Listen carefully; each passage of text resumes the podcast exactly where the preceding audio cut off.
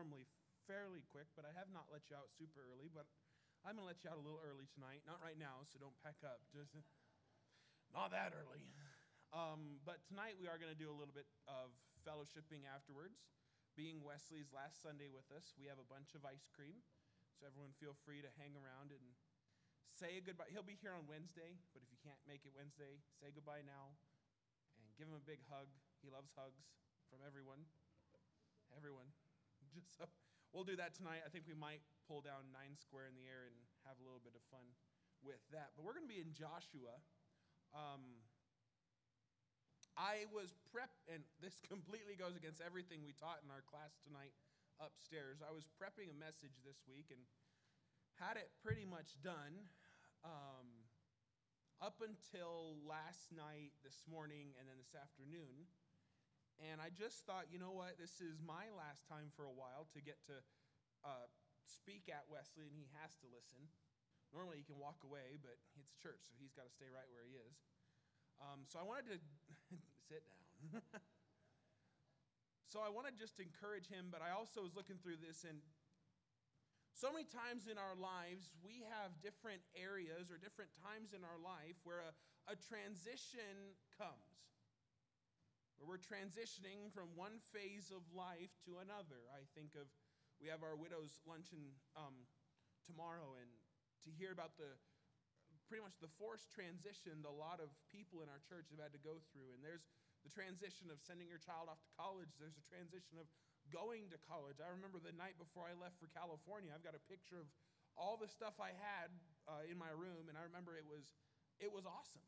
I, I knew where I was going to college when I was 13. I knew exactly what I wanted to do. I knew where I was going to go, what I was going to study. I had it all lined out since I was in junior high. So the college transition was, it, it took a little bit to transition out to California just because California is a different, different realm entirely. But I remember going through that and realizing God transitioned from being my parents' God and my family's God, my church's God, to my God at that point. Now, I was still living under my parents' house and I was back, and I was still uh, following, uh, they paid a lot of the bills I had, and they were still there to help me along the way. But there was this transition spiritually where I transitioned from this point of being a child to the point of, hey, now I'm, I'm an adult. I'm, I'm living on my own pretty much. I'm, I'm paying a school bill, I'm working a job, I have ministry obligations, and etc. And I remember the transition I went through, and I was thrilled. And I remember hearing a message in Joshua chapter 1. In Joshua chapter 1 is a, it's a chapter of transition. And we see that transition in verse 1.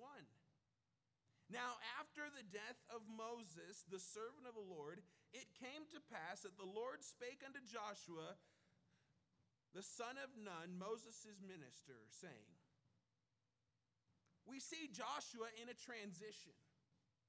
He was previously the servant of Moses. He was the right hand. He was loyal, hardworking. He was committed to what Moses needed. He had fought battles. He had, he had met with Moses. He had met his needs. He had taken care of him. And he was able to see God work firsthand. But now he's given direct access to God. The time of relying on his mentor was over, and now Joshua would have to take this first step into a new role. And this is for everyone, but specifically Wesley, you're about to transition into a time where hey, it's it's a different it's a different mentality. You're not going to wake up with mom cooking every morning. Trust me, that was a hard thing for me to adjust. The dining hall never could touch mom's food. And then and this is always the aggravation. Kareth shares it with me, Tyler shares it with me. And sorry, this is like major spoiler warning for you. Sunday lunch is our family's probably our biggest meal, or at least our, my most memorable. We always had Sunday lunch together, and it could be something as simple as soup and grilled cheese like we had today, but it was usually a really good lunch. Well, out there you've got ministries going on, and so they don't have the students to staff the dining hall and whatnot, so it's a sack lunch my first Sunday, I whatever I learned in church, I forgot because all I was, I was mad. It's like they give me a saran wrap sandwich and a banana and expect me just to be thrilled with this. But I remember this transition and transition to this new role and this new lifestyle and this new, I guess, dispensation, you could say. And the f- only feeling I had was a feeling of being overwhelmed. Had responsibilities. I had people counting on me. And I was doing it 900 miles away. I want you to know we didn't have live stream back there. Tyler would remember this. I used to FaceTime Tyler on Sundays, and he would prop up his phone in the back, and I would watch church like that. I was live streaming before we had live stream. It was awesome. But I remember feeling pretty overwhelmed. But like I said, this is a time of transition, and God came into play. And he does it here. Moses the servant of the Lord is dead.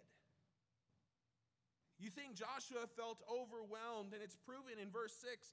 God reminds him, Be strong and of a good courage. Verse 7, Only be thou strong and very courageous. In verse 9, Have I not commanded thee, be strong and of a good courage?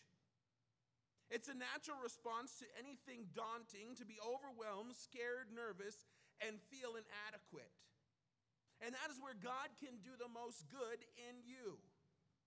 Now, not looking at Wesley now, but let's look at each and every one of us. We have transitions in our lives where we feel overwhelmed. It could be a, a new job, it could be your kids moving out, it could be a health dilemma, it could be moving, it could be anything and everything within our lives, and we can feel overwhelmed, but realize that those points where you feel inadequate is where God can come and meet with you better.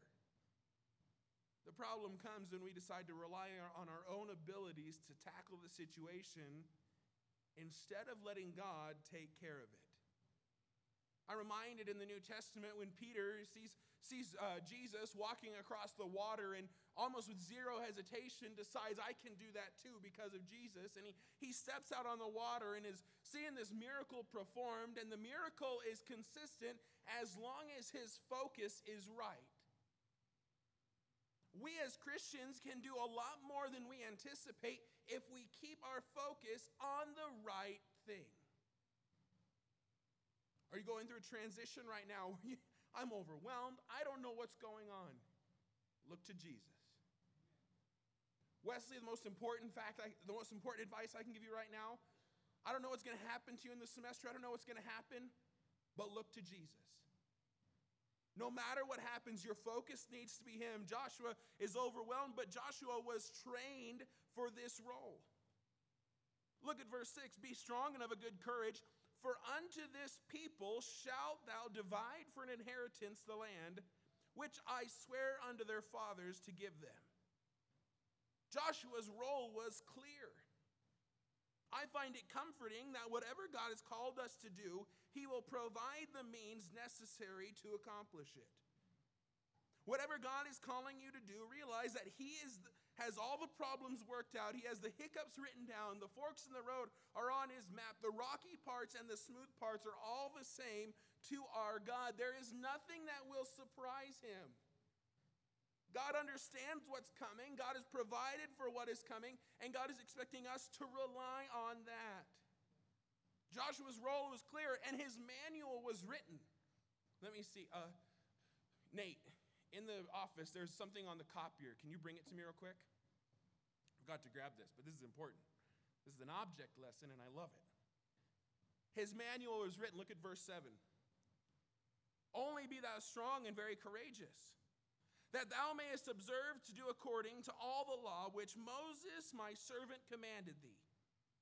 Turn not from it to the right hand or to the left, that thou mayest prosper whithersoever thou goest. Oh, that's not it. That's okay. We'll go with it. That's not what I had. I don't know if it printed or not, but I printed off a syllabus from school.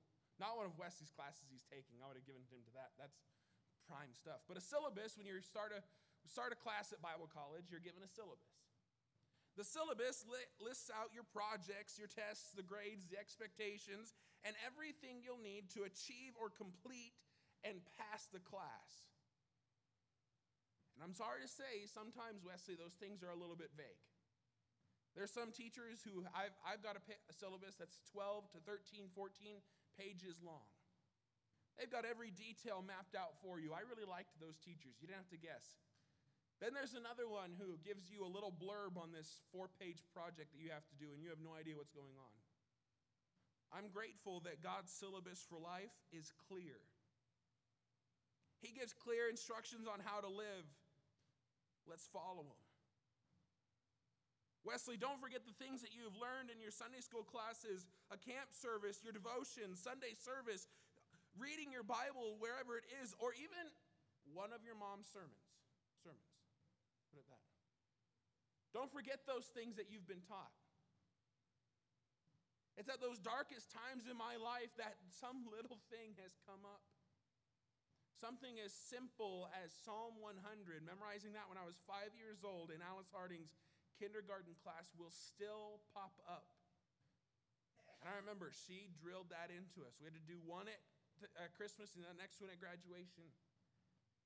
And I remember 21 years later, I can recite everything she taught me from those lessons. Never forget what God has given you. His manual was written, his role was clear, his teacher was present. Look at verse 9. Have not I commanded thee, be strong and of a good courage. Be not afraid, neither be thou dismayed, for the Lord thy God is with thee whithersoever thou goest. Like I said, the best part of, my, of the adult life, of my life at least, is how personal God has become to me. He's no longer this, this being my parents serve, or this person that my church worships, or the, the person that's the focus of this religious movement. He is and always will be my God now. You never have to wonder if He's there. He will do a good job, and He'll give you everything you need in His his perfect way that he leads you down. You see, our role as Christians is clear. You might say, Well, I don't know what to do tomorrow. Well, God says, Don't worry about tomorrow. I don't know what's going to happen in, in four months or in, in a year, in two years. I got this diagnosis. I don't know what's going to happen. Doesn't matter. God says, I've given you faith for today. Joshua was trained for this role. He felt overwhelmed and he was chosen by God. We have to realize that God will take care of us in whatever role he places us in. He's designed a place for you to be the best person that he could imagine. That's important. Not that you can imagine, that he can imagine. Do you realize that God's plan for our life is higher, greater, and better than any plan we could ever think of? God cares for us so much that He wrote those plans down. He has a plan designed for each and every one of you to give us, as the Bible says, an expected end. So we see this transition, but then we also see, letter B, the promise. Look at verse 2. Moses, my servant, is dead. Now therefore, arise, go over this Jordan, thou and all this people, unto the land which I do give to them, even to the children of Israel. Every place that the sole of your foot shall tread upon, that have I given unto you, as I said unto Moses. From the wilderness in this Lebanon, even unto the great river, the river Euphrates, all the land of the Hittites, and unto the great sea, toward the going down of the sun, shall be your coast. There shall not any man be able to stand before thee all the days of thy life. As I was with Moses, so I will be with thee. I will not fail thee nor forsake thee. One of, the fa- one, of, one of my favorite things I've ever been given was this little book. This book is a book of Bible promises. This is not a, it's, it's a small book, but it's not a thin book. And every page has multiple verses written down for a promise that God gives. You know what the neat part about this is? We can claim each and every one of these promises. One of the things I love finding out is that God cannot break his promises. To some, this is a simple thing, but to me, this was life changing, knowing that if God said it, he meant it and he'll keep it. Knowing that no matter what happens, God is still in control. God makes promises to Joshua here that we can now claim for ourselves. But what does it mean to claim a promise of God? It means to take it, to meditate on it, and to fight the devil with it. When the devil brings a lie into your mind, bring the promise back. I love this. The devil says you're not worthy of anything, you're worthless, you're useless. But God has a plan for your life. Recite those promises back. And he promised Joshua here, he promised to provide for him. Wherever your foot touches, Joshua, that will be yours. God promised to provide everything that Joshua, Joshua and the Israelites would need. Here's the neat part. The, thing, the things that God promised Joshua, Israel never claimed all those promises. If you were to take a map and look at the map and trace out what, what God just said, hey, this is the land I've promised you, Israel took a mere percentage of that. Do you realize that God provides above and beyond what we'll ever need? And you're like, you haven't seen my bank account. I know, God does. Sometimes it's not material that we need. Like, you don't know the, the struggle my family's going through in. Well, I understand that, but God does. And you're going to need these promises in the next few months, weeks, years, whatever it is. We are good at relying on God when life is going the way we want, but when it goes wrong, what is our reaction? What are you going to do when that bill comes due and you can't pay it? What are you going to do when the diagnosis comes out and it doesn't come out good? What are you going to do when people let you down? I remember one point in my college career, I was an upperclassman Something had happened, and I, I had a big decision to make. And I remember feeling overwhelmed. I felt inadequate. I didn't know what was going to happen. And I remember looking at my roommate and said, I've got to go pray. I've got to go do something. About one o'clock in the morning, I, I couldn't sleep. I walked out and I, I just started walking around campus. The best part about the desert is the evenings are perfect. It was about 70, 70 degrees out no wind. You could see the stars everywhere. It was perfect. I was walking around and I ended up walking into the auditorium of the church. I knew where the lights were, so I turned the lights on and I walked up to the front and I just got on the altar and I started praying. Remember, God answered every one of those prayers, but I sought Him first. And God provided. He promised to provide and He promised to protect. Look at verse 5. There shall not any man be able to stand before thee all the days of thy life. Do you realize that that promise alone to a warrior meant everything? Joshua knew that from this point on, no one that's going to stand against me, as long as I'm close to God, is ever going to be able to defeat me. God promised that he was going to be there. This one isn't for Wesley as much as it is for his family. And I know this isn't going to be a great week. But God loves him more than you do. God knows the outcome of every situation. God will take care of him. It's not easy to let go, but it's necessary. And I'll bring up something someone posted. Time to put the basket in. Sometimes we got to be like Moses' mom and set it off because we know that God's going to take care of it a lot better than we could.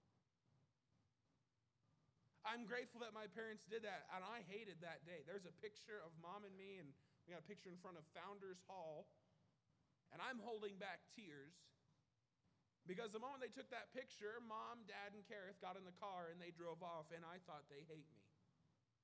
I was like, I regret every decision I've ever made. I thought this is this is stupid. I'm living in a room with four other guys, and one of them doesn't shower when he gets sick. I mean, this isn't going to be good. Yeah, that was rough. But I remember as time went on, one of those roommates became a really good friend. Several people in that dorm I still talk to to this very day. It was at that place that I made a lot of decisions because God fulfilled every promise He ever made me. So we see the transition, we see the promise, and lastly, we see the key. Look at verse 8 This book of the law shall not depart out of thy mouth. Thou shalt meditate therein day and night, that thou mayest observe to do according to all that is written therein. For then thou shalt make thy way prosperous, and then thou shalt have good success. Have not I commanded thee? Be strong and of a good courage. Be not afraid, neither be thou dismayed, for the Lord thy God is with thee whithersoever thou goest. I'm grateful that God always provides clear instructions in how to follow him. Those are through his word. I have a hard time trusting a Christian who does not listen to what God has to say. I've heard this plenty of times. I can't imagine the amount of times that mom and dad and Wes and Laura have heard it. Someone says, I'm a Christian, I pray a lot. It's a very one sided relationship if all you're doing is talking at God. How healthy would that be if you go home and all you do is talk at your spouse and never let them talk to you? Now, there's some of you who might say, you know what, my spouse needs to listen a little bit more, so let's try that. But it's not a healthy relationship if you're not communicating back and forth. And it's the same with us. The key to success is the application, the Bible says here, the application of biblical truth. You know what that means? We've got to be in the Bible. It comes from knowing God's word. This book of the law shall not depart out of thy mouth. Spend time getting to know God's word. Don't take it for granted. Wesley, don't treat it like a textbook. That's the biggest temptation over the next nine months is you're in the Bible every day for, for a grade, and you get to the point where you're like, this is nothing more than a textbook. Never treat it like that. It's the playbook, it's the manual, it's a roadmap to success. It's God's love letter to each and every one of us. Why wouldn't we take time to read it every day? But not only knowing God's word, it comes from living out God's word. But thou shalt meditate therein day and night, that thou mayest observe to do according to all that is written therein. Simple phrase actions speak louder than words. You can say you know him, but unless you're doing what he says, it means nothing. You can be a leader, so continue leading in what the Bible says. Be faithful to what God says despite the people around you. Do not fall to the pressures of the world. Wesley, don't fall to the pressures of, of your roommates or the influences that would rather you tone it down. Be bold in standing for what is right and confronting what is wrong. Be willing to be corrected. How many of us do we have a hard time with that? I don't, I don't like being corrected. I'll just be honest. I don't think there's a person in here that says, hey, correct me all the time. I really have a hard time with it. But Jesus Christ has to be humble in that. Be willing to be corrected. Be gracious in your stance and be committed in your walk. So, Wesley, as you head out Thursday, and everyone else here, as you go through a transition in your life, remember where you came from. Don't forget the simpler times when your main concern may have been school or practice or life was simple. Those are gifts that God has given us to provide warmth when life is lonely and cold. Wesley, remember you take your family's name, your church's name, your Savior's name wherever you go. Make sure they're proud of the man you're becoming. Don't sacrifice of lifetime and love and lessons on prideful pursuits. That's the same for each and every one of us. We walk out of this room and we walk to our jobs carrying our Savior's name, our, our family's name, our church's name. We need to have a testimony that showcases that in a positive light. And we need to live our life like Joshua, fierce in battle when it's time to fight, like the guy says, fight like you're the third monkey on the ramp to Noah's Ark, and brother, it's starting to rain. I mean, fight. Be humble in correction. Be willing to say, you know, I was wrong. You know, I need to get better. Hard one for me. I don't have all the answers. And be faithful to the end. Let's pray. Father, we thank you so much. God, I know this was somewhat pointed at Wesley, and I, I know it's what you would have had me do tonight, but Lord, I know that every person in here understands the stress with a transition. The pressure that comes from it, the anxiety and the worry. But God, I'm grateful that you are stronger than all of that. God, I pray that we as a church can be an asset to Wesley, an encouragement, Lord, just a bastion of prayer as he's out learning more about you and what you'll have him do with his life. God, we thank you for the Carnes and just their faithfulness to the church. God, give them an extra measure of comfort this week. God, surrender is never easy, but it's necessary. God, we love you for it. It's your name we pray. Amen. You are dismissed. What